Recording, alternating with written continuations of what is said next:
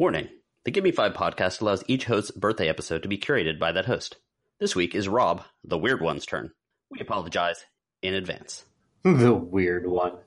You're listening to the Give Me Five podcast, episode 33, my birthday episode. It's my birthday. Woo! It's my birthday. Your birthday. Happy birthday, Rob. Happy I birthday, I- Rob. I want the Grandmaster's It's My Birthday theme song in the background. We can't afford that. Ah, dang it.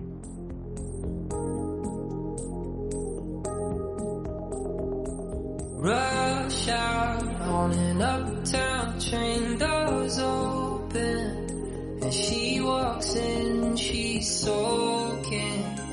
Caught in the rain, her skin shines like crystalline.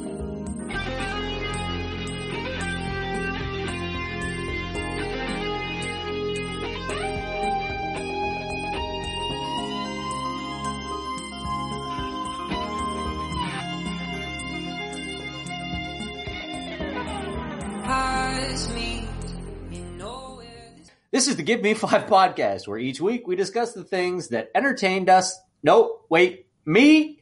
Cause it's all about me this week. That's right. It could be books, games, terribly good movies, or good terrible movies. I'm Rob, and leaping out of my birthday cake slathered in frosting will be Greg Hello. and Jimmy, Hey! the Give Me Five podcast crew.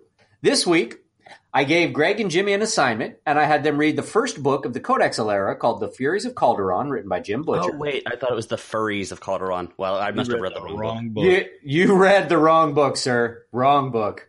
We're going to discuss the movie A Quiet Place. We're going to discuss the movie Yor. You're what? Exactly.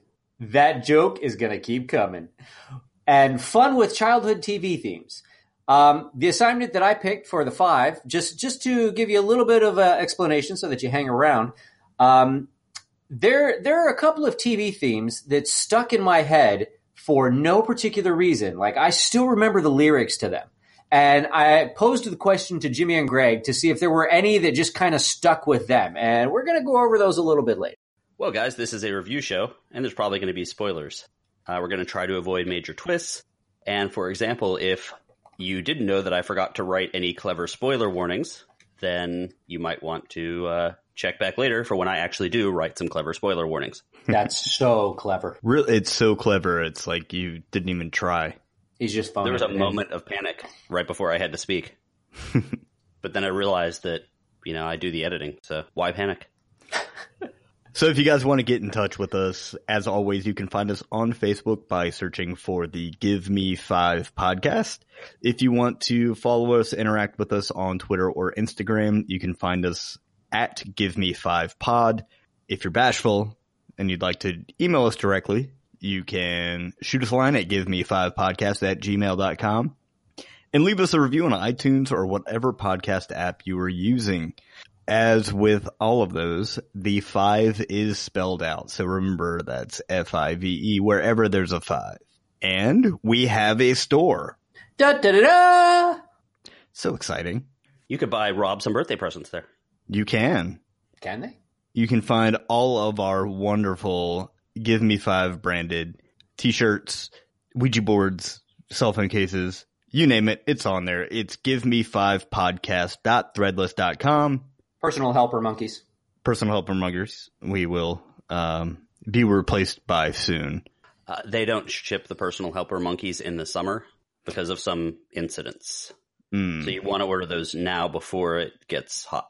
It's not pretty. no. So, anything new, guys? Yes, I got some things. Uh, last night, Rob and I were kind of looking at. We were actually hanging out together, and we were looking at a website, and we saw that Donnie Yen has joined. Completely clothed. Yeah, yeah, it sounded weird, but nonetheless, we were looking at some pop culture websites, and it turns out that Donnie Yen, who plays, uh, I can't remember his name because Chirrut. it's in the, Chirrut. Yep. I was about to say Chase, which is something from a video game that we play.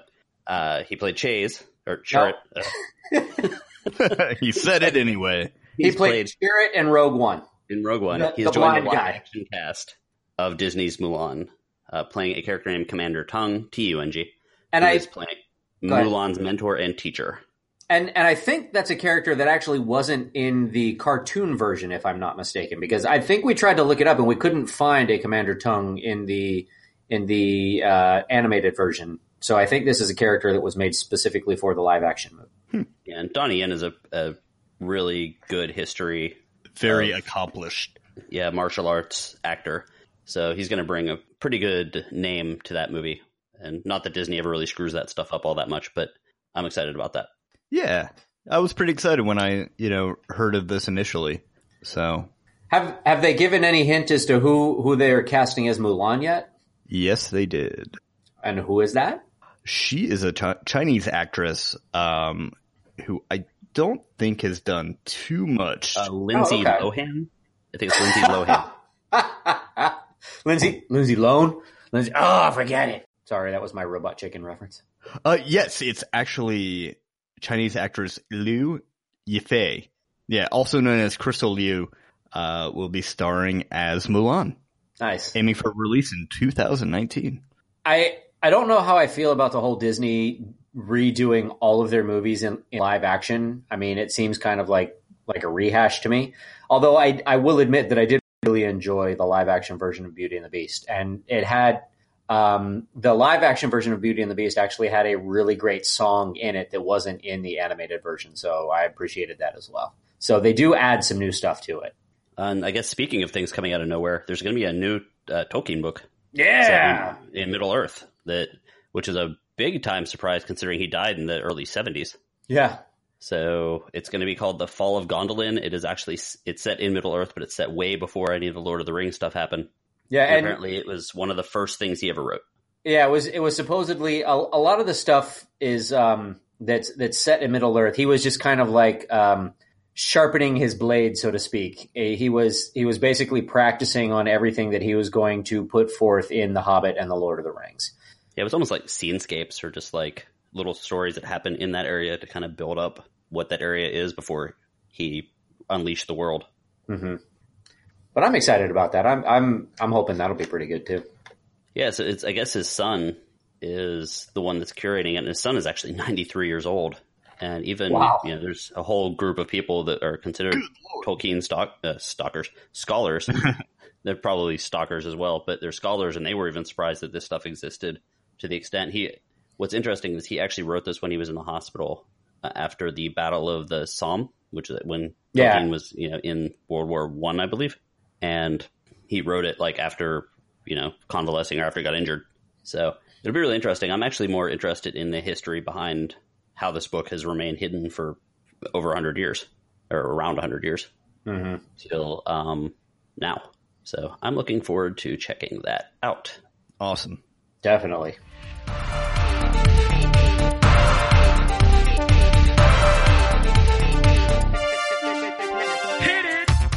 We're going to move on to our next section as we have a lot to cover today, and that is the snap decision section, in which we sort of reveal some blind news that the other guys don't know about, and then we ask a question based on that, and we get one minute to answer whatever question has been posed. And inevitably, one of us forgets to set the timer, and it ends up going over a minute anyway. But we will try to do better this time. Uh, Jimmy, why don't you go first? Alrighty, so some exciting television news. Actor Bruce Langley, who plays the technology kid on American Gods season two, tweeted a picture that says, and here we go with most of the cast from season one of American Gods. Now it's confirmed that Gillian Anderson will not be reprising her role as media. Are To me, it's her role as David Bowie. yeah. Are you still excited for the show's return? Minus the showrunners and minus Gillian Anderson. I will go first as I'm, and probably only because I don't think Rob has watched that show yet. Shame. I am But I am not excited. Perhaps if I watched the first season, I would be. so here we go. Yes, I'm excited because I really like the world they built up and I like where they left us. But as can be, as I've experienced with shows such as The Walking Dead, a showrunner leaving a show very early in the run of the show Mhm. is very concerning because they set a tone. Usually, the first couple episodes of a show flounder a little bit. They set a tone, and then you get used to that tone, and then it changes, and now you're dealing with the same type of changes again. On top of that, Gillian Anderson is a great actress, and her part was she stole the screen whenever she was on it. Yeah, she So absolutely I'm did. going to miss her, and she's also a smart actress. So if she bailed, I think that that might not bode well because she's not just going to bail because she's in an argument with someone. So I'm excited, but I my excitement is not as much as for the first season. Gotcha. And just under a minute. Uh, Kristin, uh, Kristin Chenoweth is also unconfirmed at this point, I think, still. Uh, she played Easter. She had a, a very big moment in the finale of season one. I hope she's back, but, you know, we'll just have to see. I can't wait for the show to come back, though. Cool. I'm going to go. We talked about this guy last week, but TJ Miller, comedic actor, he got arrested this week for calling in a bomb threat on a train back in March. Yeah, you forgot to say Major D bag. Yes, we're getting there.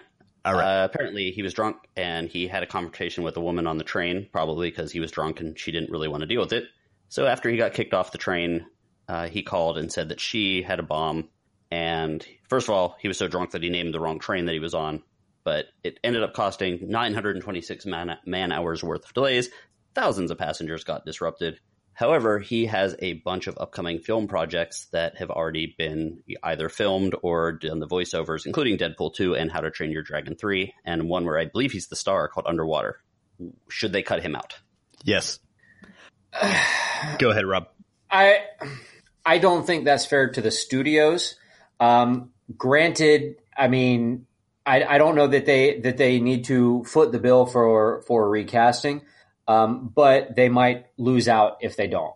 I, I mean, I personally wouldn't wouldn't penalize a movie company for for deciding not to cut him out, but certainly any future business um, will probably be sidelined.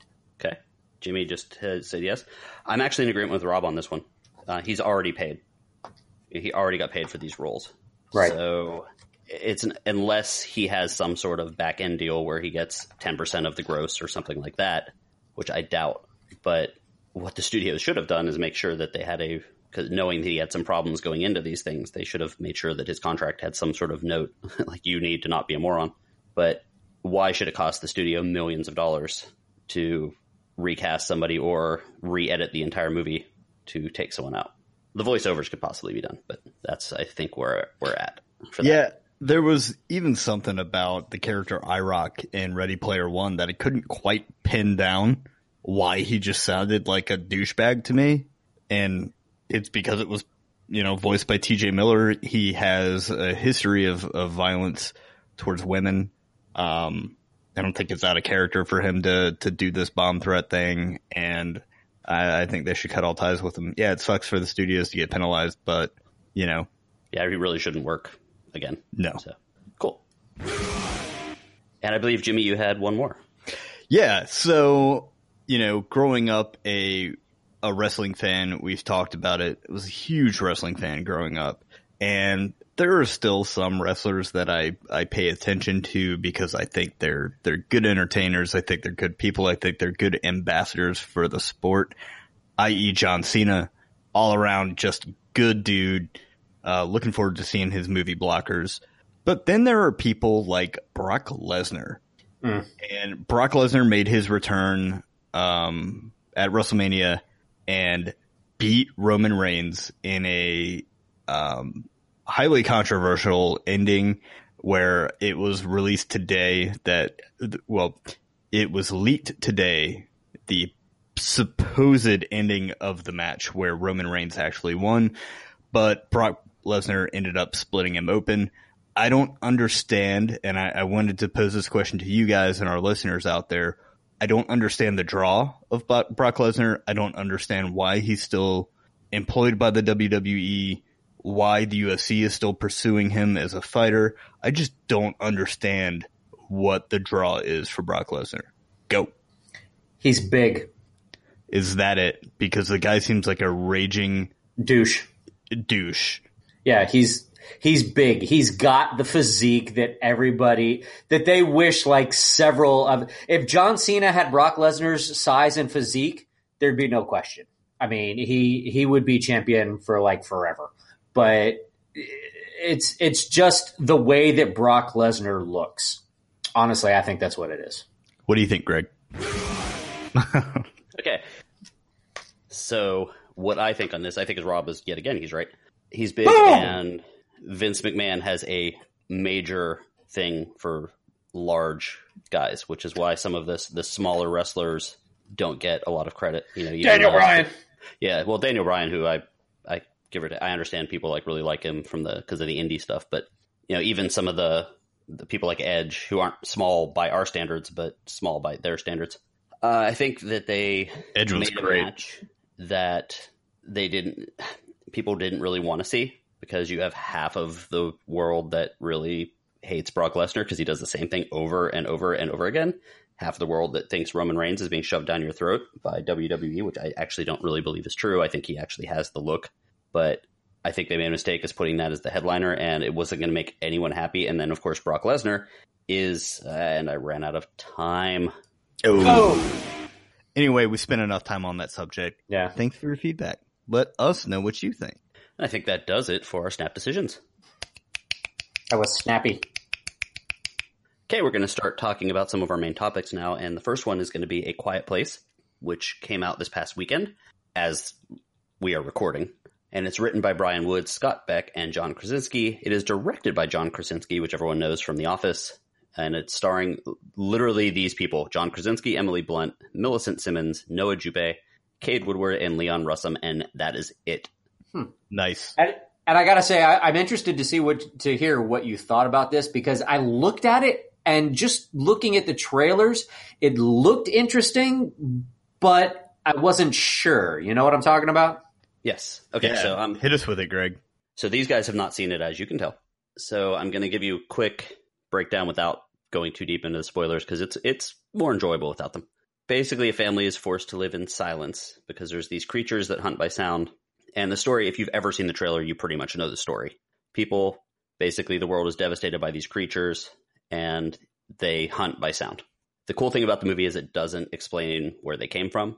It doesn't explain, you know, like if they came from space or underground or anything like that. They're just there. You figure out that they hunt from sound. They look like they hunt for by sound, and you're you basically just care about the family and how they survive. So it's what comes out initially is like a really convoluted idea. It sold to me really well. Hmm. And my thought with any movie is I don't care how weird and ridiculous the idea is. And we're going to get to this a little bit later when we talk about the book. Um, I don't care how weird and ridiculous the idea is. If you can sell it to me, I'll accept the idea. And I always come to stuff like from Pixar, like Monsters Inc. You know, the idea of the monsters are scaring you to get to gather energy, like the way they showed it and the way the story went. It sold it to me. I'm good to go. Mm-hmm. Uh, so the reason it was able to sell it is one, the all the acting is super strong, and there's a lot of nonverbal stuff because, of course, they have to be quiet, like really quiet. And it's funny because people said, "Well, this is a big departure for Krasinski, who's in The Office, and you know that was all comedy, and he played like the the dopey level guy in The Office." But he has to act so much with his facial expressions and like mouthing things and stuff like that. And all I could think about was how well trained he was from every single episode of The Office where they did the cutaways of him like looking at the camera like anytime something weird happened in the office. Mm. I was like, he was like, this is like a next logical step there. Oh It's- wow. It's like a lob. They just lobbed it up for him. Yeah, well, I mean, he he sought it out and and helped write it. So Mm-hmm. So he like directed it. yeah, and he wrote it too. He helped write it. Hmm. Uh, it was ridiculously suspenseful, and it was the sound design was great because it was really quiet, and it it only took about ten minutes till you got so involved in that world that like even the idea of someone placing something down on like a metal shelf, you like kind of Oh, held your breath. Hmm. Yeah. So it's really quiet, really quiet, and then like a metal door would slam open, and you're like, "What?" There was a few comments I read online afterwards. In fact, that people were saying that like you were got so involved in that movie that even the idea of like reaching into your popcorn bag and making it wrinkle, you felt like you were putting the rest of the theater in danger. Which Mm. again, to go back in time Yeah. for me, like I remember very distinctly seeing the movie Outbreak in the theater, and like somebody coughed behind me, and I was out. I'm done. See you later. So like Later, it, it was like that. I saw it at like eleven fifteen at at a theater. It was one of the bigger not quite IMAX, but one of the bigger rooms. It was completely full at 11:15 at night, which I thought was crazy for like a what 13 million dollar horror movie, and it was dead silent. And it was so silent, so quiet that even like little awkward things on the screen made people kind of laugh uncomfortably, which I thought was pretty cool. Because like after people like got used to it, so like in the first 15 minutes, we were getting used to that world. Something would happen, and people were like, "Hee hee," and like, but it was more like uncomfortable laughter than like raucous laughter. hmm Yeah. But um, beyond that, so we, you know, you have the the quiet, the the creatures. My my one worry is like, well, how do these creatures possibly decimate a world that has nuclear weapons or tanks or you know shotguns or anything like that? And they do a really good job of selling how the creatures work. They're ridiculously fast. They're armored in a way, and they can they can basically like a they can rip anything apart. Like they'll rip a truck apart, they'll rip a silo apart, anything like that. And the way they're designed, it's one of the better creature designs I've seen. And I think they they kind of kept it hidden, but you you see them more and more throughout the movie. It's Mhm. sort of a hybrid of like the Cloverfield monster, the Demogorgon, and like the Starship Troopers bugs, like the armoring on them. Oh, okay. So you know, very kind of long limbed, like a almost like a big strider type creature that like Dali would draw with like longer legs. But and then the heads like move and shift around when they're trying to hear something. So that's kind of like the Demogorgon, but it's like armor plates. So you can't like just shoot them. And there's so many of them that if you decide to shoot them, you're going to get swarmed over like immediately. Like they can rip trees down, like big ones. So they're so they sell that really well. Um, a really cool thing in the movie also that I just happened to notice was that they used a lot of like clever dampening techniques, like sound and stuff. And they show some of it in the movie, like putting sand on the ground, uh, trying to distract the monsters using fireworks, things like that, and communicating using light with other people and fire because they can't see it, or they yeah they don't really see. So I thought that was really good. And uh, the one thing that really came to mind with this kind of movie was I remember like in the there's a lot of horror movies like based on like a crazy idea that are coming out like Get Out and this one, but they sell it with with good acting and good writing. And I thought it brought me back to some of like the 80s and 90s movies where like the comedies had one one idea that they would base all the comedy around that wasn't a realistic one, like Groundhog's Day or Big hmm or something like that. They don't really do those kind of comedies anymore where like occasionally they do, I guess, but where it's something that they don't really feel the need to explain, it just happens, but all the comedy is based around that. And it's kind of the same way with this movie. Like they don't bother with explaining it. They just this is the situation. Here's a really good cast, and let's see how they survive. I, as I said before, you cared about the characters, specifically Millicent Simmons, who's kind of a newcomer. Um, she plays uh, the daughter, and she she's deaf, and she happens to be deaf in real life, which is kind of a big story because John Krasinski like said, "I'm not filming this. I'm not putting a non-deaf person in this Yeah. role." he said it was um it was important to him to to have you know her in the film. So Yeah, and she's truly the heart of the movie. mhm. I suggest seeing it. It's um, it's PG thirteen movie, and it's the first time in a very long time that as I was leaving the theater, I kind of felt like I was still in the movie. Someone dropped their keys, and everyone like looked at them like, "What the hell are you doing?" it was. I mean, I don't think that type of thing has happened since like when I first saw Jurassic Park, and we were leaving, and some like I've, I vaguely remember uh, we were leaving the back door of Jurassic Park, and there were some palm trees that like shook as the door hit them, and people like whipped their head around like there's raptor hiding in there. So you go out the back door in movies. You walk through the door that says exit. Yeah. you don't go out the way you came in. well, I did on that one. Okay, because that's weird to me. Not that's a thing. thing. Well, That's I go strange. out. what- I go out out whatever door I know where I parked on. Like I, it's the theater, like you know, ten minutes from my house, so I know that I know where I've parked and I know which door leads where. Mhm. So rather than walk all the way around, I'll just go out that door. Yeah, I, I do the same thing. If I know that I've parked in the back of the theater and I've got a door that exits the back of the theater, I'll go out that door. I just don't park in the back of a theater. Anyway, Well, sometimes it's really full, but I have so many questions about the movie that I should really wait until I see it. Um, I can't wait to see it. It, it, the trailer just kind of grew on me because, you know, we go to the movies a lot and you'd see it. The first time I saw it, I said, man, this looks goofy. The second time I saw it, I said, okay, this actually looks pretty cool. And I saw it again. I really want to see this movie. I just haven't gotten around to it yet. So nice work not spoiling the movie Yes. for us or or our listeners, and uh, I'm Good real stuff. excited to see it. Yeah, very good. Thank you. No problem. Shall we move on? We shall. We shall. Okay, so I think we're going to move on, and we're going to move on to the birthday assignment that I gave both Greg and Jimmy. It's your birthday. It's my birthday. And I gave them the first book in the Codex Alera series written by Jim Butcher. It's called The Furies of Calderon. It's narrated by Kate Reading, who I was unsure about the first time I listened to it, but as the book progressed, I really liked what she did with the book as far as narrating it. Um, did you guys get that impression as well, or did you just hate it all the way through, or did you like her all the way through? I liked her all the way through. Um, it seemed did like it seemed like every time a new character was introduced, I was like, okay, can she do this? Can she? And and, and not because she's female, but because the diversity of the characters. I'm like, all right, are any of these characters going to sound the same? And no, they didn't. Well, and I some of them are like impressed. barbarians or big burly Mm-hmm. shepherds or Mhm. Children. Very impressed. I, I'm curious to see to find out what you guys thought. I loved it. I am not a fan of hardcore fantasy, Mhm. so it was not that I hated it. Uh, I want to go with the it was not for me route hmm because, but not because it was bad, but because I just my mind wanders too much when it's not grounded in the real world. Like I Not- find that Not your style, kind of like death metal isn't my style, or synthwave isn't my style, yeah, Or like Ghost. or Ghost.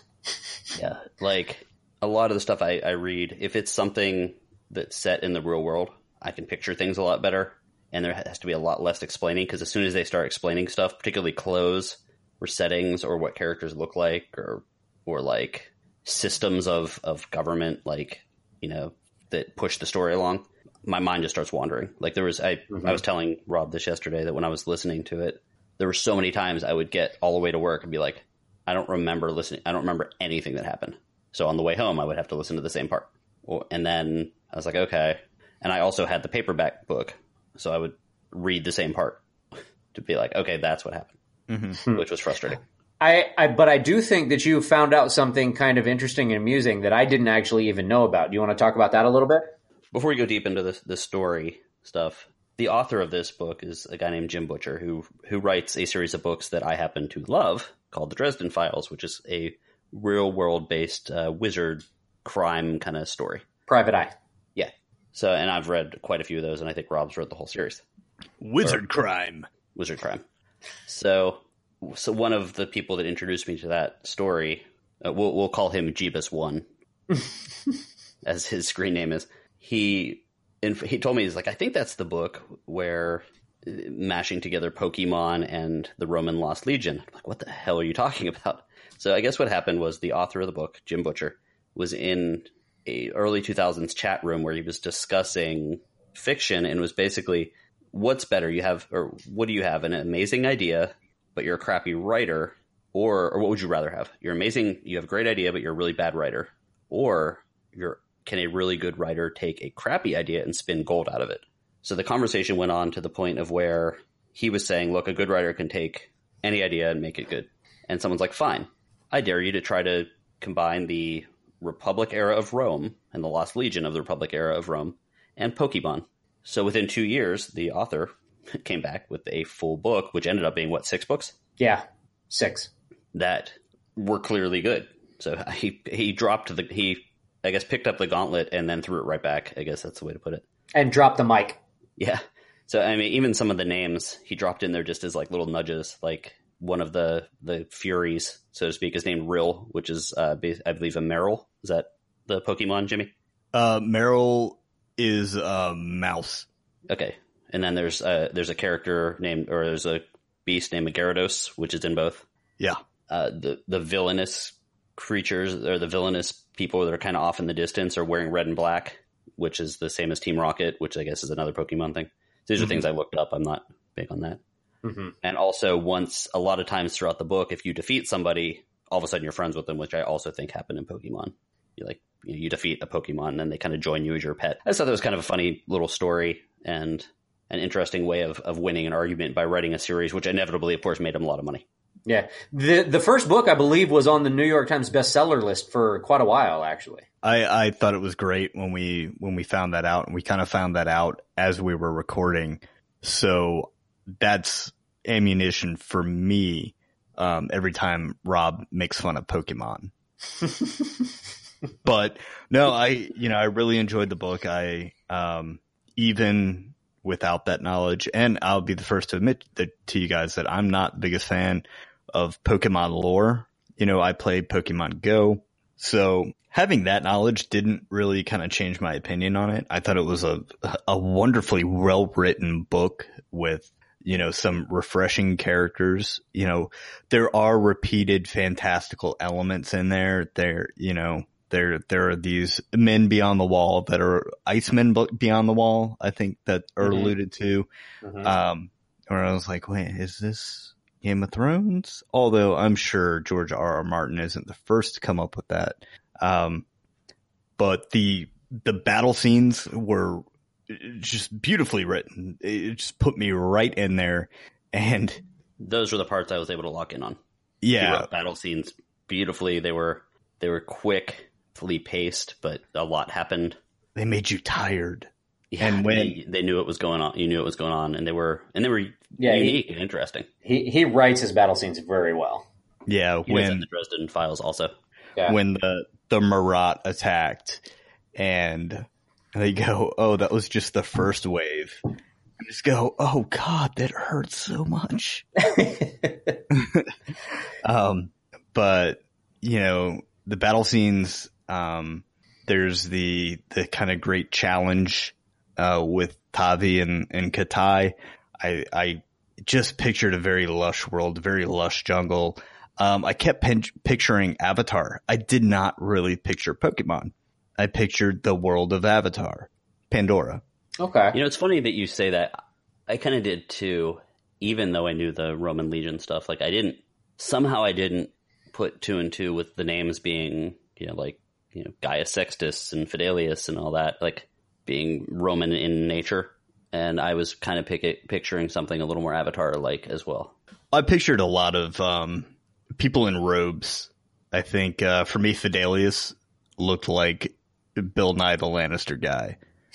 Although I think they describe him as being bald and and not, you know, frail. At some point, I still every time I pictured him as that actor in Game of Thrones, couldn't help it. And and I'll I'll go ahead and say that I all of the soldiers I completely pictured like Roman legionnaires. Yeah, I did too. But give give us give us a little rundown, Jimmy. It, it's actually been a while since I've read the book or anything. What Yeah. what stood what stood out to you?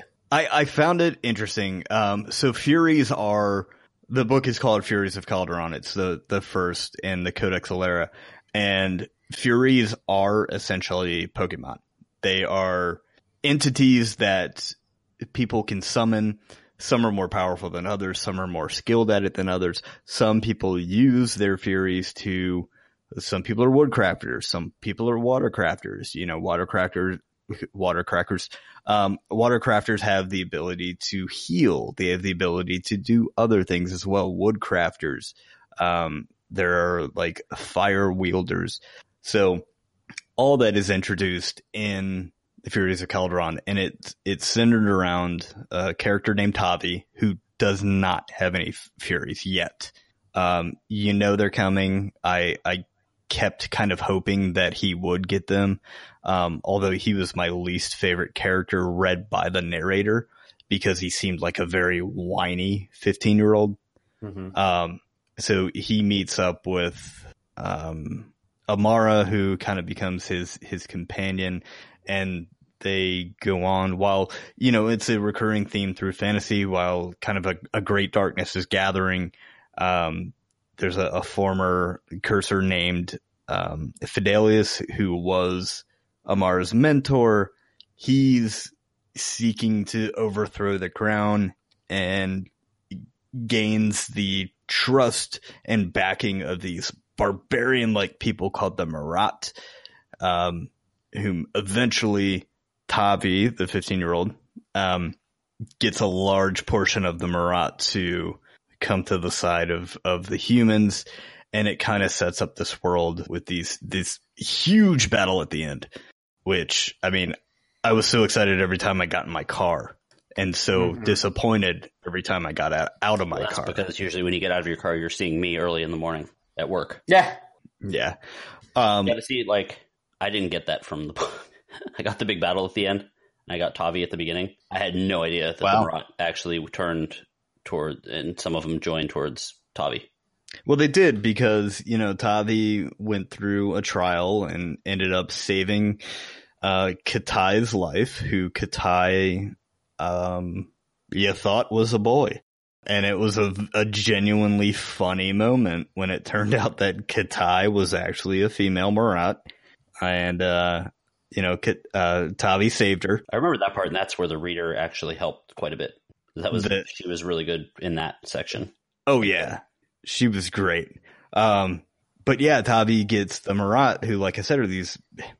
They're described as barbarians, but they're much more than that. They are a, race of of warriors with different clans and different factions, and you know their different factions are aligned with, um, you know, one war chief, and different factions align with the war chief that you know chooses to ally with with Tavi, and they they they kind of save the save the day in the end with you know Tavi coming in with uh the chieftain on this you know big giant kind of uh Elephant like woolly ma- yeah I was gonna say like woolly mammoth type thing but um that was a really cool moment in the book and, Mhm. and it had a lot of those for me I'm, and I am I'm looking forward to reading the rest I really am I, I, we, we may not cover it on the show, but I really want to know what you think of the rest of them. Cause I, I, like I said, I really, really enjoyed this series. It's, it's one of my favorite, if not my favorite series to date.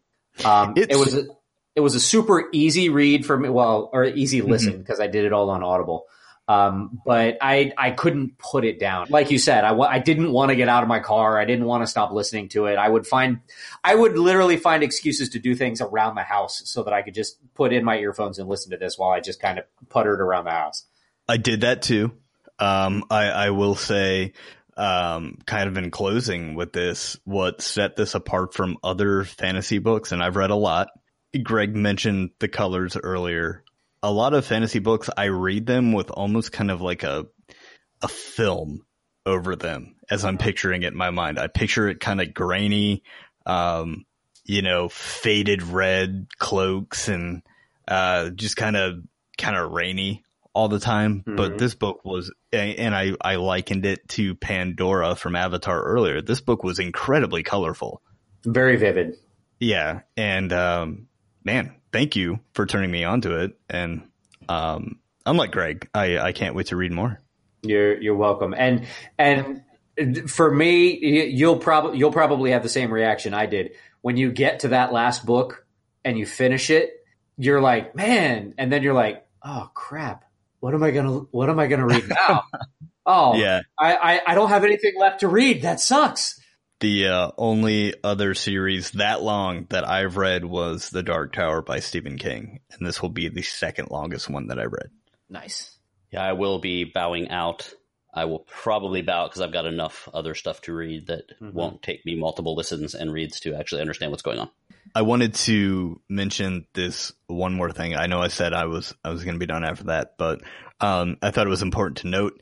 Greg commented on this in my notes, but man, do sex scenes in books make my skin crawl?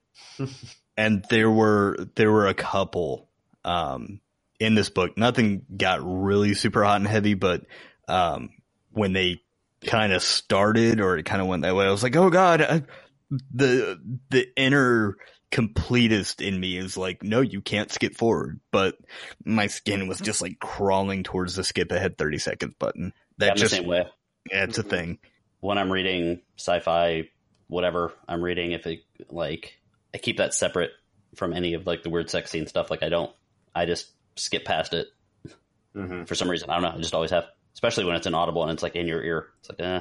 Yeah, I'm like, "Oh, I can't go anywhere. I don't. I, I honestly don't mind them so much, but um, but my question is this: um, I don't think it will because I don't think it has like the following or whatever. But I would love to see this as like a, a movie series or a, a mini series or something because I think, eh, like you said, I mean the the the vivid uh, landscapes and the very colorful. Um, I, and the the Furies might be hard to pull off in the medium of film, but I would love I would love to see it. I I, I just don't know that it'll happen. Yeah, uh, you know, we talked to the author C.S. Humble previously, and Mhm. he he was even saying that he likes to paint these or or thinks of it thinks of it in terms of you know cinematic imagery, and I I love to see the books that I love actualized and put onto screen. Um, and this is one that I would I'd love to see as well as as maybe a you know a run on Netflix or Amazon um, that ran maybe six seasons, maybe Mhm. four seasons, something like that. Nothing too long. They Draw, drawn it out and made up too much stuff, but I'd love to see it. I mean, Yeah. the characters were very well il- illustrated. Like I said, it was it was so colorful, and um, Uh, for those Yeah, of I'd you love that to see it the on Power TV. Ranger battles are too exhilarating and realistic, we have Yor the Hunter from the Future, a wonderful movie from 1983. wonderful with very tongue in cheek. And and it's my birthday episode, and y'all know how much I love stupid movies. You know, when we first thought about doing this podcast, I really did want us to do more dumb movies, but we've Some been beavers. inundated by so much good content between stuff in the theater, stuff on streaming, books that we've read, that this is like I think really the first time we've got to do a dumb movie that's made to be a dumb movie. So was it made to be a dumb movie, Uh, it or, was. or was Yeah. something like, man, it was. this is great? Really? The director I'm- is I'm very glad. aware of what it was. I'm very glad to and hear he's that. he's Ita- the director is Italian. His name is Antonio Margheriti, and he has even said that he occasionally he loves the fact that he made a good party movie, and it makes him happy every time he sees it on lists of the most like so bad that they're fun kind of movies. Oh, that's. So he, great. he knows what he Good. and he also made it on a, sh- like shoestring budget. They probably couldn't even afford a shoestring. The, the fact they even pulled off what they did. Real quick, just kind of breaking down what the movie is. As I said before, directed by Antonio Margheriti, starring Reb Brown, who you may know as the uh, 1979 Captain America from, I believe, the TV show. He was also Big McLargeHuge in Space Mutiny. And if you're a Mystery Science Theater fan, you'll know exactly the reference I'm making and he also had a uh, cameo part in the Captain America: The First Avenger movie. He did with Stan Lee. Yeah, he was a soldier with Stan Lee, which I think that was the one with where they find Thor's hammer in the in the like smashed into that crater in the earth, if I remember correctly. But anyway, uh, Corinne Cléry, John Steiner, a bunch of other people. Is that is Uh, that Big Poppa Pump's brother? No, I believe that is uh, uh, Charles Manson in this movie, but we'll get on that in a second. Uh, it is based off a graphic novel, a Ve- uh, Venezuelan graphic novel, I believe. And I don't know where these numbers came from, but it did. It was made as a mini series in Italy, which ran on television. And then when it was picked up by Columbia Pictures, it actually did make two million eight hundred ten thousand dollars, eight hundred ten thousand one hundred ninety nine dollars in its opening run, and, And- oddly enough, the same amount of money in the entire run. So I don't know if it only ran for one week here, or if it was just a like we're going to play this in some theaters for fun, and we're only going to play it for one week. So that's what it did. So guys, we we get to talk about our first bad movie. So let's do it. Oh, Let's do it very badly. Yes. So first of all, the opening sequence slash montage. Was so damn uneventful. he he did a lot of running. Well, okay. First of all, I'm gonna. I'm pretty sure we can play. Hold on. I'm, I'm pretty sure we can play the music. So we're gonna pause for a second for the music, and I will. I will edit in the music, just not all of it because no one will ever listen to us again. But okay. So this is the opening song.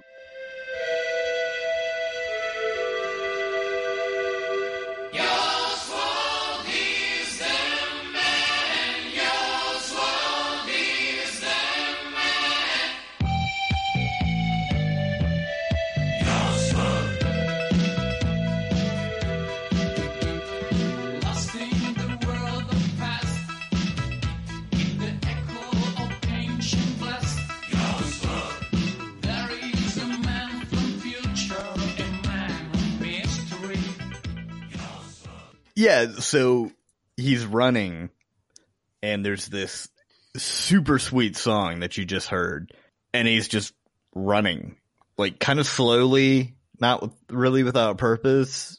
It was just weird, and it set the tone for for a little while. I thought it was really funny that they made this guy who was supposed to be this ultimate super awesome hunter from the Uh-huh. future. And they made him run on terrain that he could barely navigate on his own. So he was like slipping and sliding down mountains and like Mhm. slowly trying to get his leg up on a rock and like to try to get around it. And I was like, He's if like- trying to prove that someone is really good at something, maybe don't put them on a terrain that even the like that any average human really can't navigate smoothly because it's gonna you're gonna notice the Yeah. flaws. Cause you could, he, he was like straining to get through it and, and not show like, oh crap, I don't know what I'm doing. So he had this blank, dumb look on his face the whole time. And, and that kind of went throughout the movie. The actors displayed virtually no emotion And and or not- reaction to anything. Not to mention that the opening sequence that he's running, it's not like he's running through this lush tropical jungle. I mean, it's it's a freaking desert. there is absolutely no scenery whatsoever. It is rocks like- and dirt, and, And, that's it's at it. the like base of a mountain where like all of the gravel has like piled up, and so it's like Yeah. slipping out from under him. And he's wearing a loincloth. And you see his butt. You occasionally do see his butt. You totally see your butt. Yeah, and it, it- yeah, and he's your by the way. So yes, you see your butt, Your- That joke is going to continue and through he's the also whole, wearing whole a a discussion. lot. very blonde wig. Terrible wig. Really Terrible bad, wig. really stiff. Just like he would wake up and be like, "Ah, what shall I have to eat now? And his hair was in the same position that it was. Like, Let's go for a run through the desert. Now, another thing that I find interesting that I mentioned this earlier, I, I I watched the movie twice yesterday, once regular and then all the way through with the commentary on. And one of the things he did say is that w- the commentary was actually filmed recently because w- it was re-released um, in January, so it's for the 35th anniversary. And he said that he actually got dysentery while filming He did more than once, I think he said, didn't he? uh, for oh god, Yeah. So he ended up basically losing 40 pounds. So anything that was filmed in the desert areas, he's way thin because he had lost 40 pounds. Anything that's filmed in like the jungle areas or the beach areas, he's a little, not heavier, but he's a little thicker. And he was just getting over dysentery when he was doing that run scene. So he was not only running on like rocks and stuff like that, he was actually really weak when doing it. Mm-hmm. yeah, and it looks like he is. Mhm. He's just like, uh, it's like this slow, plotting, painful run. We could spend half an hour talking about that. Now, the- it seems like the movie was broken down into like three major set pieces, which I, when I found out that it was a miniseries, it kind of makes sense. There's kind of the opening, and then he uh, fights off a, a dinosaur. Yeah. Uh, if you want to call it that, that's being generous. It's a uh, a stegoceratops yeah, it was a half Stegosaurus, half Triceratops. or a, or a triceratosaurus. Yeah, They, it, it was like a child's third grade art project, is what it was. And, but that was can, we, can we just mom. discuss the, the The- the little pig in the prosthetic suit because that was adorable. yeah, he. The way it happens is he happens upon a baby uh, dinosaur thing, which is really just a pig wearing a Stegosaurus costume. And we're not kidding; it's a baby pig wearing a Stegosaurus costume that is not happy to be wearing a Stegosaurus costume. and No, it's not squealing at and trying to get away from this. Yeah, the the rope they tied around its neck and dragged it, Yeah. which And then would not fly today. show up, and so this thing is there, and the mom's fake paper mache tail is like swinging over its head. So nothing actually happens to the pig; it's just not happy. And and very important to note that it was it was the girl and the old man that were hunting this little pig, and then the mom shows up. Yeah. Oh yeah. So yeah, the Was that the mom? Because it hit the little pig, stega pig with they didn't have tail. enough money to film it again. I'm guessing, but they yeah they did kabop the little Stegosaurus pig on the head. But I knew I was in for a comedy gold movie when that part happened. Mm-hmm. And Rob was like, "Is that a pig?" it, it totally was. And then Yor jumps out and hacks the cardboard stega tricera glyphodon with his dumb foam axe. Yeah. And then drinks his blood. Here, drink its blood. Wait, what? Yeah, that's what I always do. Whenever I kill a dinosaur, I immediately drink its blood. You're like a burning. vampire from the future. It tastes like fire. Am I the son of fire? Wait, what? Am I son of fire? Our parents dead. Fire, son. My my notes for that part when I saw Yor basically uh. kill this thing, drink its blood in front of in front of its the little baby one. I was like, Yor kind of sucks. Like the guy himself kind of sucks. Like what what what a douche. Yeah, and then and then I of course he turns. wrong. And then of course he turns to the woman, the the lady that he saved, and is like, "Oh, I love you." Yeah. I was like, Oh man. Yeah, we're What? gonna we're gonna talk about the the women in this movie in a bit because Yor does get attached very very quickly. Very In quickly. fact, Very let's, quickly. Let's do it now. You you brought it up. Let's let's do that now. Um, there are uh, three women in this. movie. Three. really two main Uh, ones, and then kind of like another one. And for some reason, every Yeah. time Yor meets a woman within five minutes, real time, like movie time, it's no I- editing. "I am yours." he completely Yeah. falls in love with them, and it's and the women are do the same in kind and get like Mhm. upset. And there's one that's like she's I I believe I refer to her as uh, Princess Side Eye because she's all or Princess Stink Eye because she's always giving. That was Kala. Every time Kala meets a woman, she looks at her and she's like, "I hate her." Yeah. um, th- there are some really uh, fun quotes from that movie, and and one of the best ones was uh, from uh, was it Kala, Kala was the Where- main woman that, that actually Yeah. lasted throughout the whole movie. where she's talking to Roa, and um, Roa Roa says Charles Manson. no. Roa is the um, The blonde. the blonde. Oh, okay, gotcha. And she's like, "Oh, what are you doing, Miss Thang?" And Roa's like, "You wouldn't understand." And Kala says, "I understand that one of us must die." Oh, yeah. it's like out of nowhere. She's like, I was like, "Oh my of god!" us- she hates her. Mind you, "We must fight point, to the death." all of these people have known each other for about ten minutes. Yeah. Yeah, She No. basically all she knows of Roa is that she saw uh, Yor carry her out of the cave. After And- rescuing her, yes. And I'm sorry, but Roa needs a freaking helmet because yeah. 'Cause- She gets clubbed on the head a lot. Every at every point she takes a head injury. I'm like, what? Yeah, like a stalactite falls out of the sky and hits her, and you. In the like five minutes and thirty seconds that she's alive. Yeah. she gets hit in the head like forty five times. Now let's let's back up a minute, and if it's okay with you guys, I'd like to talk about the uh, the first WTF moment okay. that I had. So even through the Tricera Megalodon attack, um, I was just kind of like, okay, this is just a bad movie. And then the um, Are we? Are we going into a cave, Jimmy? where the creature of the night Oh, yeah. yes. Yeah, go ahead, please. So basically, our characters are very unlucky, and almost immediately after rescuing the two of the characters from the this the the Triceraptor Rex, Yeah, they get up take getting taken. Some of the characters get taken by these blue cavemen, which they're called the blue men, Oh, although they kind of don't look. They just look like typical cavemen. They get taken away to these caves with which uh, with a bunch of other prisoners. So Yor has to go save them. Yor is a terrible luck charm. Yeah. So Yor's up up high in like looking down at them, talking about how quiet he needs to be, and then all of a sudden he decides to kill this giant flying moth that really wasn't bothering them at all. No, no, it wasn't doing anything but flying over. It was flying basically like if you imagine someone took a toy moth and hung it on the end of a stick and like was waving it above them. lend me your bow, Charles Manson. And he just shoots this poor thing out of the sky. It wasn't hurting nobody. He punches it after it lands on the ground a few times. He punches it. he beats it around with a rock. he did. And then, and then, what does he do, Jimmy? Because I literally laughed out loud at this part. I was Oh, like, man. what? I almost fell off my bed. He he uses the carcass of this dead moth creature of the night thing and hang glides down into the mouth of the cave to fight the blue cavemen. He totally did. I'm not making this up. Now, here's where the benefit of having me who watched the commentary track Oh man. the lead actor Reb Brown, he said he was very proud of the fact that he did his own stunt there. He, he was like, you know, they wanted to do a stuntman for this, but I never. I wanted to be able to say someday that I was able to hang glide on a dead moth. Were they gonna use? Were they uh. gonna use a stuntman or a He-Man action figure?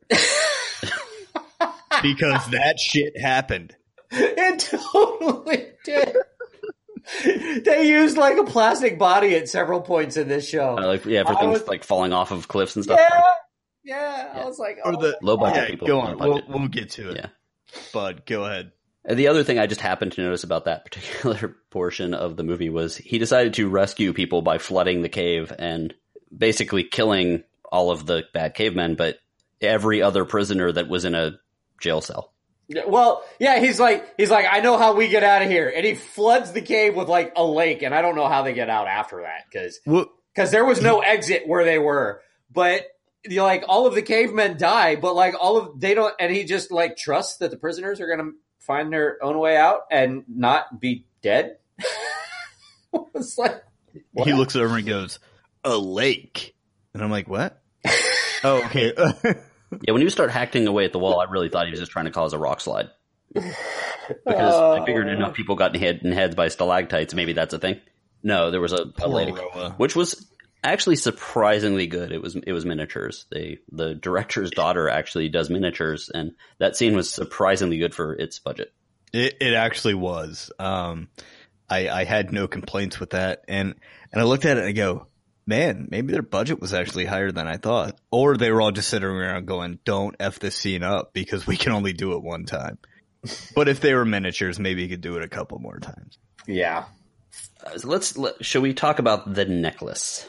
That seemed like it was going to be a much bigger plot point than it ended up being. And it totally wasn't. Yeah, it was. Uh, so Yor wears this dollar store looking necklace that all of the cavemen are absolutely ob- obsessed with. It's like a little gold disc with a little bone above it. When, I- when I saw it, you wrote you said dollar store. That's also perfect. But I said it looked like something that uh, from like a Pier One sales table, like it had fallen off of like a, a lampshade Yeah. or something. Oh, And I'm yeah. like, well, should Can we still sell this? thing? Yeah, just put it on the table. Yeah, it's like a, a ring with like a bone on the top of it. it's like a gold disc with a bone on the top. Yeah. And and did anybody notice that Roa's amulet initially wasn't like his, and then after he takes her out of the cave, magically she now has a bone on top of hers? Did anybody else notice that? You did. I know that. yeah, you did. I was I did not. I was like, what? Because I, I was. go ahead. I was too busy looking out for her getting another concussion. because she she starts out wanting to kill him or sacrifice him, and then then he rescues her, and then I love you, We and love then too, bro. she Oh. and then she dies, and he says, "A piece of me will always remain here." and he, he kisses her right in front of Kala. yes, It's Just like, damn, dude. and and Oh, Ka- Kala's uh Kala's uh, guardian or whatever the hell he was was like, well, you know, we can't expect you know expect him to be with one woman, and I'm like, wait, what? He knew he knew Yeah. her about as long as I knew the person that delivered my pizza earlier tonight. At this Mhm. point, and he was yeah, he a piece of him will stay Yeah. here forever. and Yep. Kala, I I alluded to this earlier, but man, characters' opinions uh, change so quickly in this movie. Kala wanted to, well, tried to stab Roa to death um, about two minutes prior to Roa dying from getting hit on the head again. and and even while even while she's dying and and Yord is making out with her, she's like clutching this amulet and going, you know, just looking so sad that that Roa's dying. And uh they I'm I'm really proud of of this, but they bury her underneath of the um Stonehenge prop from the movie This Is Spinal Tap. That's true. I didn't catch that. oh, th- that did happen. I- ah, Yeah. man. Well, you know, guys, it's been a little while since uh, overly large animal slash kind of fake, terribly made dinosaurs attacked. Need another So- one. So Let's drink its behold blood. Yor Yor the hunter happening accidentally upon a, a, giant what this appears to be some sort of dimetrodon which is the the lizard-like dinosaur with the the sail on its back. And he's, um, the Dimetrodon is, of course, attacking some children, and uh, great child actors. yes, and Yor and his crew rescue them. And I I believe that uh, Charles Manson stepped up this time and ended this battle. He did. He did. did. I would not trust that dude to bow and arrow near my child. Arrow to the eye. Yeah. Arrow to the But- eye of what I wrote down of as the licky licky turtle monster. Because there's a very uncomfortable moment. Where it like tongue bathes your. Yeah, Yor is trying to pry his mouth open, and his forked tongue is is wiggling all over Yor's face. Bathing. caressing his face gently. Um, but it, but it's also probably been about five minutes since we've had another woman for Kala to give the side eye to. So we had to, we had to remedy that. Yeah, so after after re- rescuing these children, the chieftain of that village basically says, "I think it's his daughter, the princess," It's Mhm. his daughter. um, which I lovingly refer to as um, Princess Side Boob, Yes. was offered up to Yor. Her name was Dorita. And, and again, Kala is like, I hate Oh it. hell no, you don't. I At hate which it. point Yor finally shows some growth as a character. He says, "No, I will I'm not take another woman. I have one already. Yeah. Here is my I have for approximately 15 minutes when I first met her." I love her. She is mine. A part of me will always remain here though. it's a part of your everywhere. It's such and- a sexist movie. Oh my God. The, so the movie takes a little bit of a, a starts getting hinting at a weird turn here when they find what appears to be a side view mirror in a cave with, with prism tape on it. with with prism tape on it Oh. and like the holographic yeah tape, which back then that was probably their entire budget in the early '80s. Damn talking the box. And I Damn guess it's talking box. a, the damn talking box, yeah. And this these villagers who live this is on the beach and they're they're talking about this thing, and then lasers from nowhere. Yeah. And, sudden, And- suddenly the movie turns into Star Wars. As, Every well, everyone gets eviscerated from lasers that come from something off screen that you never see.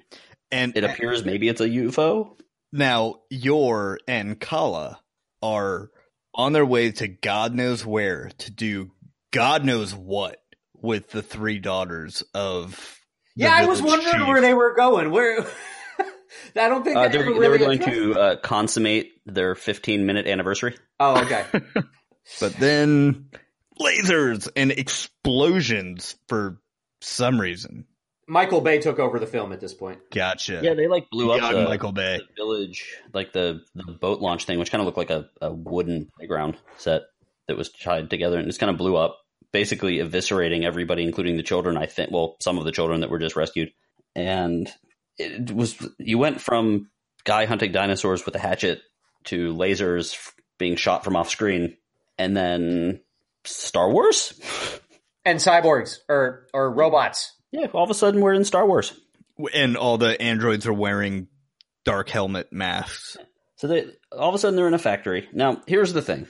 When I when I read some reviews about this and some things, some people were like, the twist really happens, you know, 45 minutes or 50 minutes into the movie when you realize that they're act- he's actually in the future. And I was like, who thought that was a twist? It's the title of the movie. Yeah. Like I didn't think that was a twist. I was waiting for it to happen because the name of the movie was Yor Hunter from the Future. Yeah. I, I still can't rationalize that. I- It's still, I, I don't get it. So as as I was saying earlier today, my thought was, and I know that they ran out of budget halfway through the movie and they needed to find some. So my real thought was that they started making a movie that was basically like one of the the big fantasy movies that were going on back then. So Conan did well. Was it Lady Hawk or something? And Yeah. Ladyhawke. and some of those movies did really well. Beastmaster. Dragon Slayer. Yep.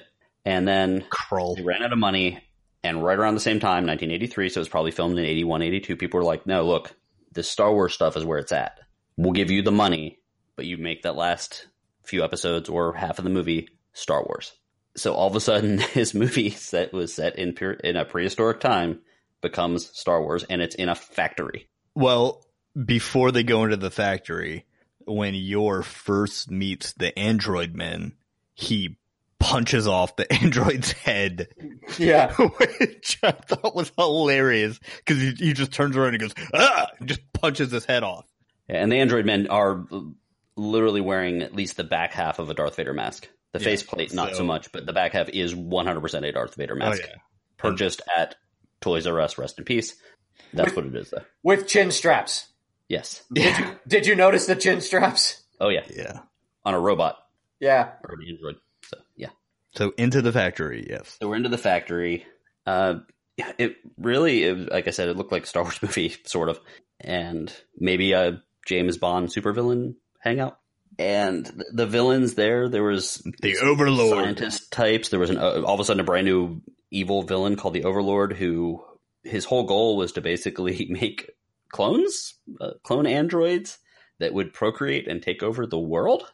I think Yes. Yeah, I'm, I'm not. I'm not sure how we're get That's there, but that's about it. my notes have a question mark, He and I needs, I watched it twice and read about it. So. he needs um Yor to impregnate Kala, who is a uh, genetically perfect woman, um, and then Yor will be genetically perfect after he gets Kala um, pregnant, but then he'll die.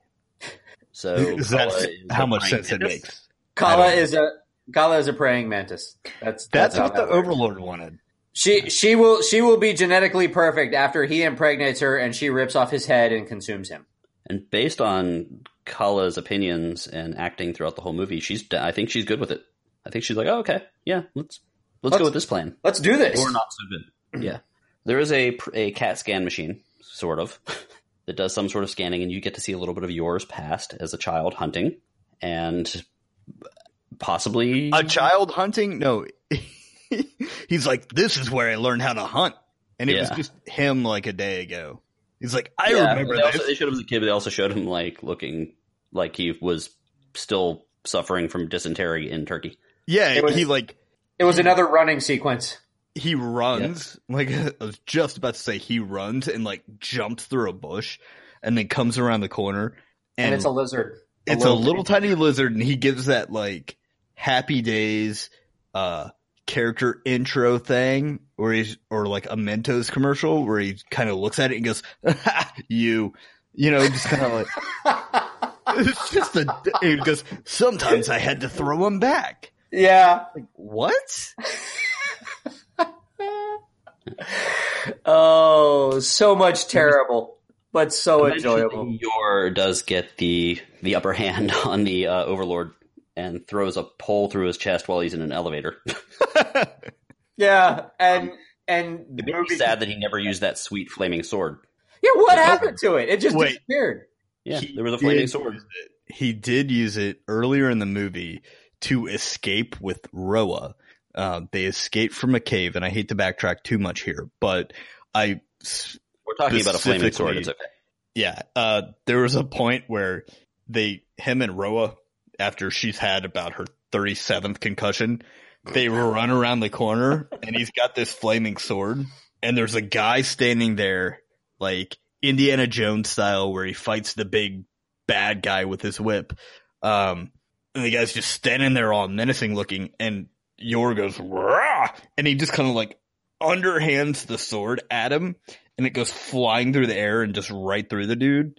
Okay. So he used it. Yeah, he he impaled the guy on it, but then he Yeah. freaking just left it there. I'm like, bro, that's a flaming sword. You pick that up and carry it with you. Yeah. yeah, that has you know- at least like what plus twenty magic or something. I don't know. I Absolutely. don't know D and D. Mm, it- plus 20 magic plus like 5, 10% fire damage. Easily. Definitely Oh. plus eight charisma, without question. Don't leave that stuck in a random caveman. No, Random sand caveman. we're Yeah. total nerds, by the way. We are. So, yes, throwing Let the barber's pole through the overlord. And Charles Manson, who I think his name is Peg, is like, oh, don't worry. Let the elevator do the rest or something. I don't know. Yeah. Maybe they were hoping for a sequel. I know I am. And and how about how about that little acrobatic move at the end? Oh, man. I The saw that and I'm like, in the movie. I'm like, what the f? What what just happened? The He action pulls off figures. A little, He pulls off a little trapeze uh, uh, flip. It's and and it's it's hilarious because as he's swinging on this vine, his body rotates 180 degrees, but he's not holding on to anything. Like Yeah. he just he just lets go and flips around, but he's not grabbing or holding on to anything. And then Well- his legs just lock onto the onto the the electric cable. I'm And hold on here. Those were action figures. Those were 100 One hundred percent action action figures. figures. Yeah. Yes. And I lost my mind because I didn't, I didn't think it could get any worse. But apparently they blew the budget on the flaming sword. They grabbed some like off-brand Italian action figures and tied them to stuff. Oh. That Oh. little flip that you talked about, Rob, when the, Yeah. the old man uh, was Oh, was yeah. Oh, yeah. on the cord, I was like, "Wait, what? What? That's what I Did I That's where see started- that that's right?" One of the things I was like, you know what? They saw this in Star Wars. Was like, oh, you know, Luke and Leia swung across a chasm. We should have one of those scenes. Let's do it too. Um, I love uh, how the old blind Rod Stewart. Um, He looked he, like a lot. He looked like Khan. he did okay. Uh, God. when uh, he he's explaining why the Overlord is evil, it's like he just he they were like, "All right, just make it up," and he he's standing there and he goes he goes so. We can only gather that the Overlord's intention is to do evil. It's like, oh, oh, okay, that's all right. You went What's really funny is I wrote that that down one. in my notes. I wrote that down in my notes, and I didn't remember what it was in reference to because it was so ridiculous. I was like, "Oh well," and I just crossed it out. Like, that? And then and then the big plan is just turn off the robots. That's that's Pretty much, we just and then blow stuff up. Now, I don't want you guys to think that there wasn't anything serious discussed in this movie because at the very, very end, Yor does eventually go back to the, the primitive tribes of, of the uh, of the mountains or the highlands. Sorry, and the narrator says uh, he is determined to use his superior knowledge to prevent them from making the same mistakes as their forefathers. Will he succeed? Uh, I don't entirely know what superior knowledge he has. He, he literally fell ass backwards into killing dinosaurs, having a women rock. throw themselves at him with a Yeah, rock having axe. throw themselves at him and then blew some stuff up all in the about half of a day. Yeah, did uh, I don't did he's like oh I don't know man. Khan or Ricardo Montalban I guess he he sacrificed everyone else on the island so uh Yor goes back with Kala and Well, the rest of the remaining nukes, because I believe that there was the reason why it was everything was desolate was because there was some sort of nuclear war, and all the remaining nukes were on this island, owned by this overlord guy. And what I really whose want to know, intention is to do evil. what I really want to know is, did Kala give side eye to the general lady who flew the who flew the plane out for him? Did she? Did she be like, Stab I. I know she's I know she's saving our lives because we have no idea how to fly this thing, but I hate it. here's here's the plot for Yor two and and the script all in one. Um, Side Eye stabs captain of the ship, and they all crash into the water and die because she's jealous. and that's Pretty the end of the movie. Pretty much. I know you're saving us, but one of us must die. Now, I since this is a terrible movie, I wanted to kind of steal something from another Oh. podcast. Okay, so I, I'm gonna. This is one. This next part is 100 percent stolen from How Did This Get Made, which is an awesome movie podcast. But they're um, professional comedians, and we are not. Like hell. But they had this really good idea. So what they do is when they watch a terrible movie, they then check out what people think about the movie on Amazon. And I was legitimately interested, so I went to look, and I wasn't gonna like copy what they're doing. But when I saw what other people wrote about the movie, I had to grab two of them, and I looked at the five star reviews of Yor, and um, so there were 86 total reviews on Amazon, and of those, 56 percent of them were five star. How many of them were yours? They were all your reviews. so one of them was written by a person named Bizao, and they wrote, "I figured I would wouldn't write a view partly just to say there's a nip slip shortly after about um, one hour and two minutes into the movie. I think that's funny when it happens in a PG movie. Uh, maybe I will do do a review if I think of enough more I could add. I guess it does deserve more five star reviews." But yeah, the bat hang glider was one of the best moments for sure. Another one of my favorites was the prehistoric firebrand sword. This movie was actually surprisingly good at times and never bad in a way that is just bad. So Nice. Izao really liked the nipple slip. Yeah. And All right, then someone out. named uh, William S. Lloyd, who is very, very formal based on his name. He wrote, made during the low budget barbarian film craze of the 80s, mixed with elements of Star Wars ripoffs, yours is probably one of the worst movies ever made. Yet it has such a strange allure. I see another reviewer commented that the soundtrack, quote, is like a Queen song gone wrong. LOL. So right. Actually, I was going to say Styx, but is it really set in a distant past with a technologically advanced civilization living on an island, or is it our distant future where a man reverted back to barbarism? Who knows? Who cares? Yor smashes his way through one dysfunctional society after another, and chaos follows. The only real question any guy watching this film probably needs to answer is which cave girl is hotter, Betty Rubble or Kala? Hmm. Five mother effing stars. Without I- question. you know, I would absolutely love to see some kind of cult revival for this film. Um, I don't know if you guys have seen the, We're gonna the start it. yeah. Have you guys seen the More best, t-shirts soon. uh, dude? We need a Yor. Uh, this is TV5. Yor T-shirt.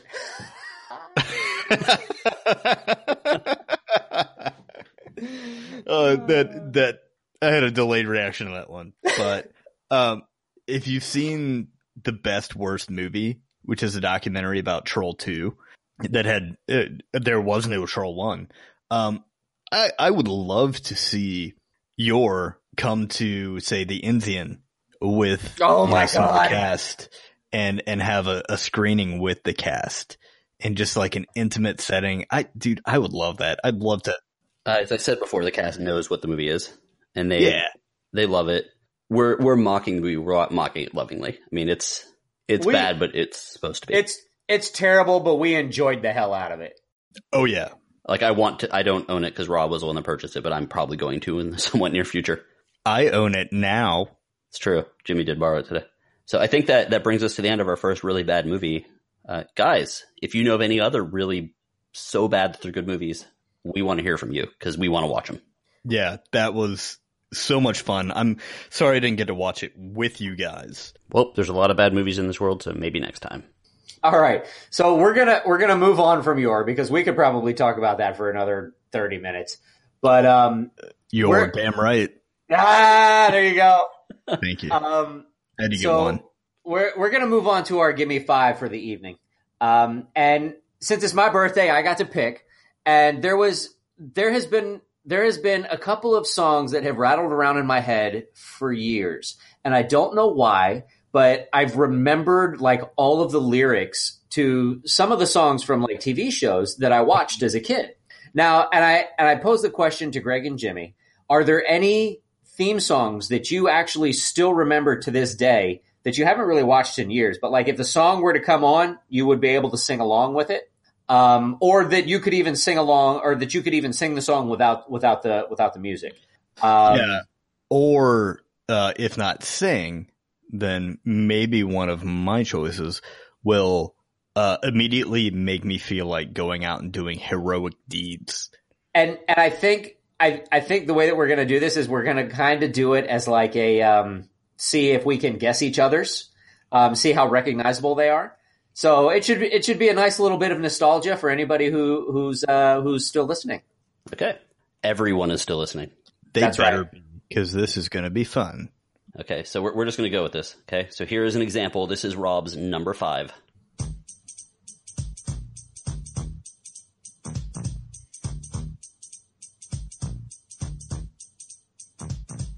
That's got to be Fresh Prince of Bel Air.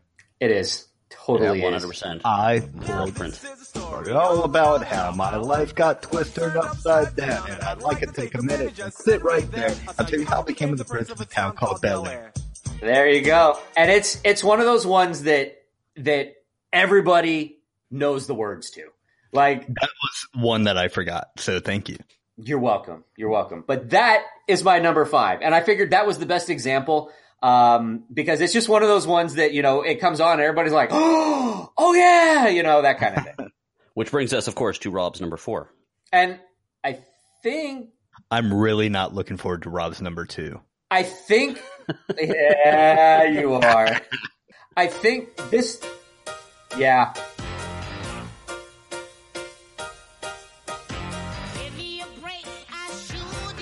God, I hated the show. That would be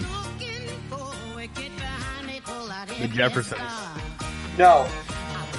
It was uh, Yeah. no, with Nell Carter. Absolutely. I don't know it.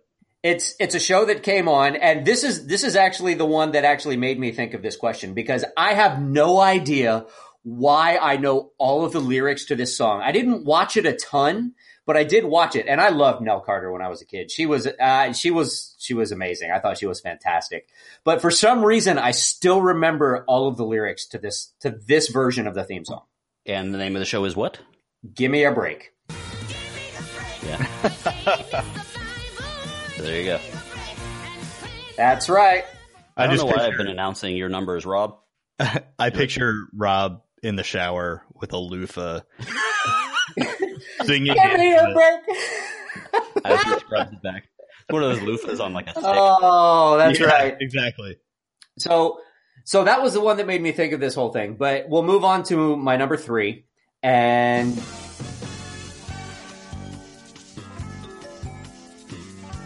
and I think these clips are a little long. I probably should have shortened them a little bit, but It occurs to me how much slap bass was used in the 80s. I don't know that one at all. oh, Um, I bet you do. I'm gonna I say, much in the 80s, honestly. what is that? You guys have talked about it before. Great, greatest stories or something. Nope. The the, I the don't know. Sometimes some crimes go slipping through the cracks, but these two gumshoes are picking up the slack. There's no case too big, no case too small. When you need help, just call. Ghostbusters. Play the reveal, Greg. Ah, Chippendale. Chip Chippendale. There you go. got it. One of the greatest Nintendo games of all time. It is. Oh. It's uh, the TV show in which uh, two male strippers go out and solve crimes. Yeah, it's wearing, uh, while wearing only bow ties. Patrick It was Rob's Swayze, all-time favorite. Patrick Swayze, and Chris Farley. Yes. yep. Fantastic. As a as a kind of uh like a lethal weapon duo. Yes. nice job. So go ahead and uh, Rob. So for my number two, this is one that I've remembered for years, and I remember watching this with my dad and my brother. Saturday mornings. and daring, courageous and caring, faithful and friendly with stories to share. I'm about to reveal something that I should not reveal in a public forum. as their song fills the air. But I had such a crush on that yellow, that little yellow gummy gummy bear. Oh, you know it, Sonny. I had such a crush on Sunny when I was a kid. That's a cartoon bear, Greg. I was like six. I just thought she Yeah. was so cute. Mm. But yes, for those She who supplanted don't my love for the cat on Mister Rogers. Hmm? I, I mean, good thing I edit this thing. for those who don't know, there you go. Disney's Adventures of the Gummi Bears. Okay, Rob, give us number one without any explanation. And here is my number one.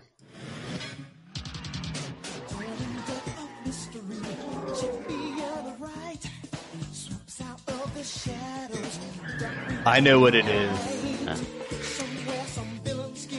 Would this be uh, your Dark Three, two, Duck. one. You got it. Nice. There we go. Your alter ego. awesome. Let's get Great list. dangerous. I yes, th- those are all those are all themes that I still remember the words to, and I yeah, that's that's my little bit of nostalgia for you today. Very good. So for my five, we'll start it off with one that I used to get excited every time they wheeled the television cart into the classroom.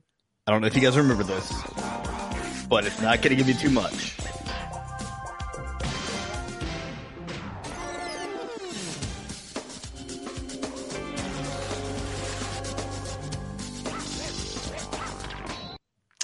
I let it play for a lot longer because I don't know it. Is it like Bill Nye the Science Guy or something?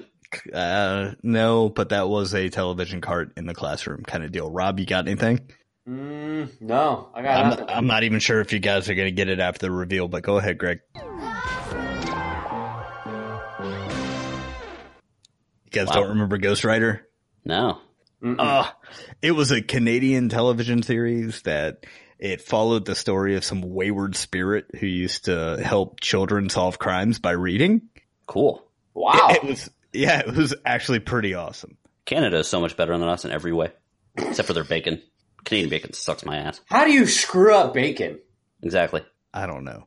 So let's go with my number four. Yeah. I already know that one. yeah. Uh, that one is, of course, saved. Uh, time to see the bus fly by. hated. That's my other embarrassing. It's all right because I'm saved by the bell. That's Yeah. right. Did not hear the reveal. There you go. Yeah, never liked that show. I don't think I've ever seen a full episode of it. Wow. I love I have. Saved by the Bell. I have. I've seen a lot of episodes of it. Probably seen every episode. I was not a huge Kelly Kapowski fan. I, I always liked Jesse better. Did you? Jesse Spano fan? All right. Mhm, I mhm. liked Lisa Turtle, to be honest with you. Yeah, she was all right. Yeah, but she's like batshit crazy now. She is. Lark Voorhees. I also liked the punk chick who was in it for a couple of seasons. I forgot. She went on to be a pretty big star, if I remember correctly. Anyway, um, let's see if you guys can guess my number three.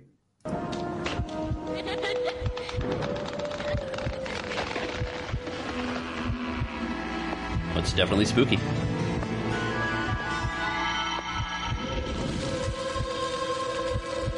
I gotta All right, say, so- like Tales from the Crypt.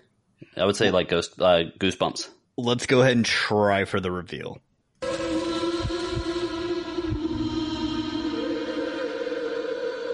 Oh, I know what this is. This is one of those CDs you buy for Halloween for trick or treaters. No. but it sounds like it. That is Nickelodeon's Are You Afraid of the Dark? Ah. Yeah. That still plays in my head, you know, frequently. I, I love that show. Um, so moving on to number two now. Number two is my song that was used for a series. Now I, I want you guys to, uh, to see if you can tell me what show and what song. okay. Let's go. Oh, I know that one. Oh yeah. Wonder Years, of course. Yes. Lend me your ear. And of course, the, the artist. Oh God, I don't believe I'm blanking on this. Oh, it's uh, Joe Cocker. Joe Cocker. Yep. Uh,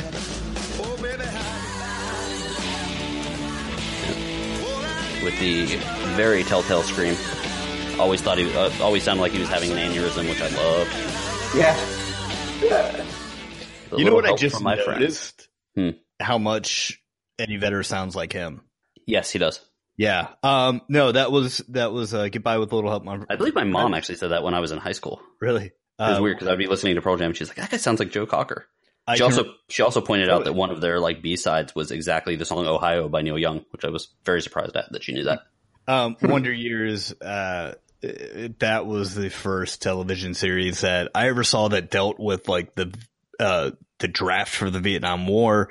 Mhm. Um, it was very real. Uh, and yeah, um, they use that song and I used to get excited every time it came on. Now, my number one is, it makes me want to go out and do heroic things. So kick it off, Greg.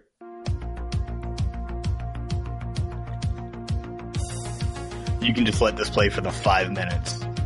Me too. Yeah, I'm. It's gonna happen. I'm. Thanks for listening, guys. I'm just gonna listen to this for the rest of the night. I know what it is. So, Rob, I feel like I know it. There's no reveal. It just does that for five minutes. yeah, Can I No hear a little bit more of the melody? Sure. Oh, yeah. I'm I'm gonna take a wild guess here and say that it involves a helicopter. damn Maybe. it. I'll stop it. What? As mentioned last week on the Give Me Five podcast, Jimmy. Jimmy, I'm here. he's just rocking out. It is I is uh, Airwolf. It is. Nice. I had the toy, and the somehow the helicopter blades got cut off. But man, it, you know, we we listened to that what like five times at work today. We did. So Our students hate us. yeah, right, that's why they always put their headphones on when when lab starts. There's my five. You know what Nice. is really weird? Nice five. Strong work. you just brought back a memory that I literally have not had since I was a kid because I used to, of course, love that show. And my dad used to, he used to ride a motorcycle for the military, like in parades and stuff.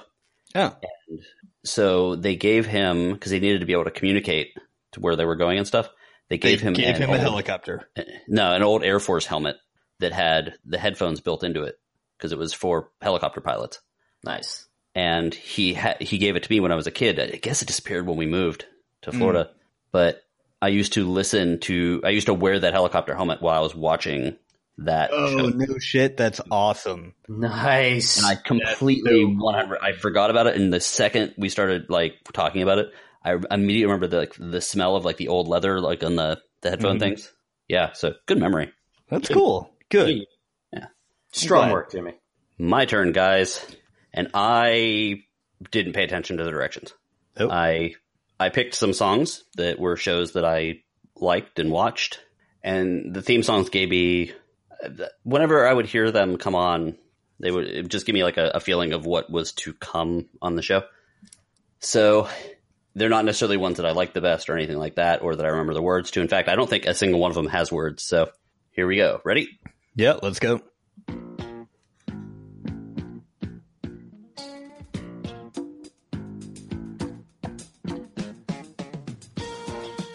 I know that one.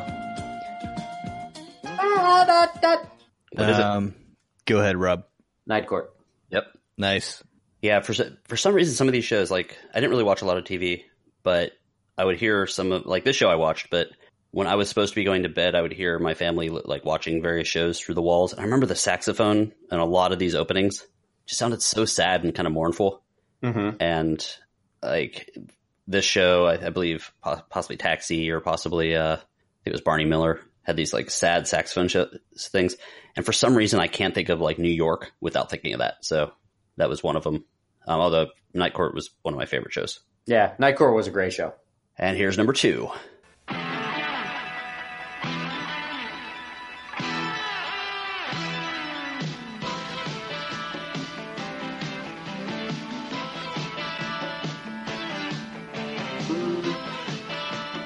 Not a clue.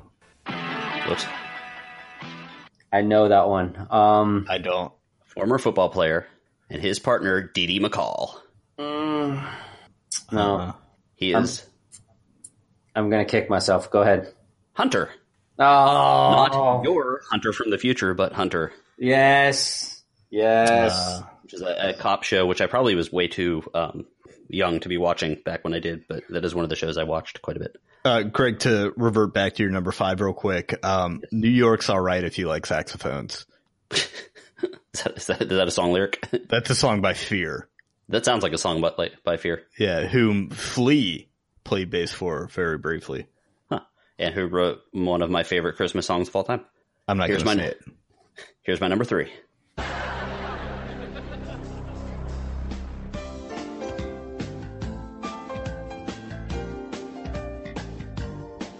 Yeah. Another slap bass. Mm. Is that Alf? It most certainly is. Ah, boom! Good job. Alf, and I- I'm pretty sure that uh, the father of the Alf clan, uh, Willie, is uh, now in prison for some sort of uh, terrible things. Father of the Like Alf call- clan. like calling in a bomb threat on a train or something. No, something way like not as funny as the rest of this episode. So we'll leave Ah. it.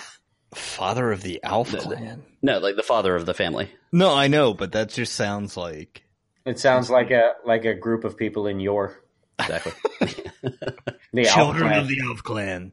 we'll piece through this episode and actually write your two. There you I go. think we already did. Uh, Yeah.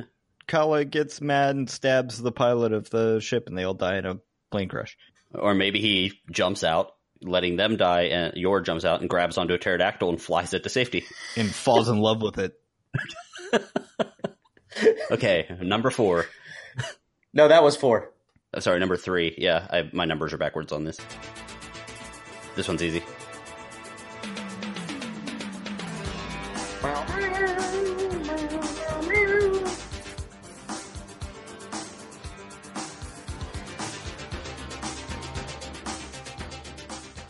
Easy. What is it? I don't. That's I don't know. Rob was meowing the whole time, so I- that was Rob's impression of an electric guitar. Yeah. He's only And- used to slide guitar and fiddle, so he doesn't know what it really And, sounds like. and and apparently slap bass. um, Um, I don't know. I'm I'm gonna guess it and this one I thought was easy. Wow. and, and probably get it wrong Okay. because I'm gonna be very ashamed when I guess it and don't get it right. But I'm gonna say Miami Vice. You're right. There it is. Damn. Which is what's weird though is my memory of the theme song is way different than it actually was because I And- had the soundtrack. And that's why I, that's why I was questioning it because I'm like, well, it sounds like Miami Vice, but I seem to remember it differently. But That was the actual memory. The that was it because I pulled it right from the actual opening. mhm. But the actual soundtrack was different. It had the guitar came in earlier. Mm. Okay. Okay. And my last one.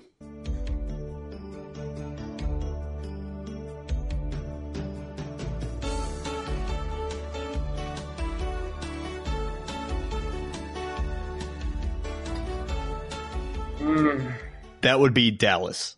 That is not Dallas. I just um, pegged you as a Dallas kind of guy. no, I know that one. Oh God. Um, It's also the name of my phone. Like my, you know, when you give your device a name. Like Siri, no, the name of my phone is Ziggy. uh, Mork and Mindy, Z- Mark and Ziggy. Perfect I'm- I'm- strangers. I'm, You're gonna, gonna- I'm gonna end the suffering for you guys as it plays in the background. That is Quantum Leap. oh, Oh man, I was not a Scott Bakula fan. dang it. I knew it I sounded prefer- familiar. I You're prefer. ruining the beginning, people. All right. So this is the opening sequence here. Trapped in the past, facing mirror images that were not That his own. not his own. Breathy females telling your story. Unknown force to change Change history, history for the better. His only guide on this journey is that So there we go. Now, an observer. in his own time, who only he can see and hear. You, you remember that, but you didn't remember the song. Eh, exactly. Well, no. I remembered the song. I just couldn't place it. I'm a terrible person. I know. Well, that was fun, guys.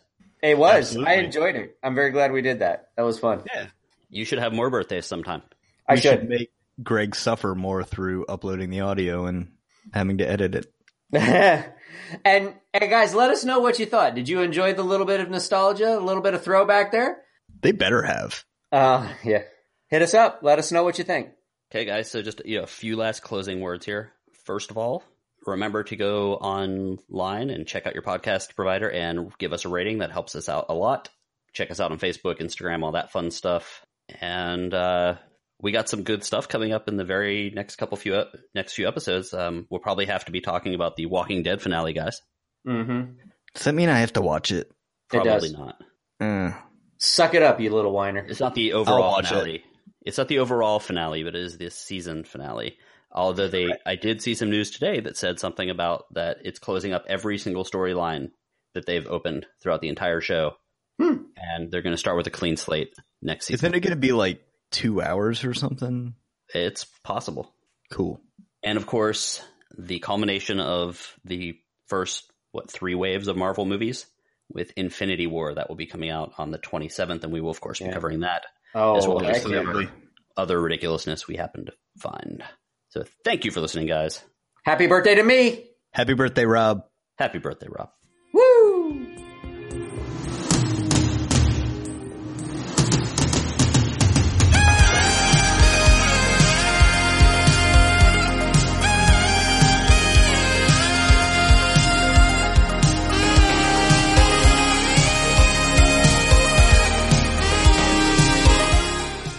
Dave. Slab bulkhead.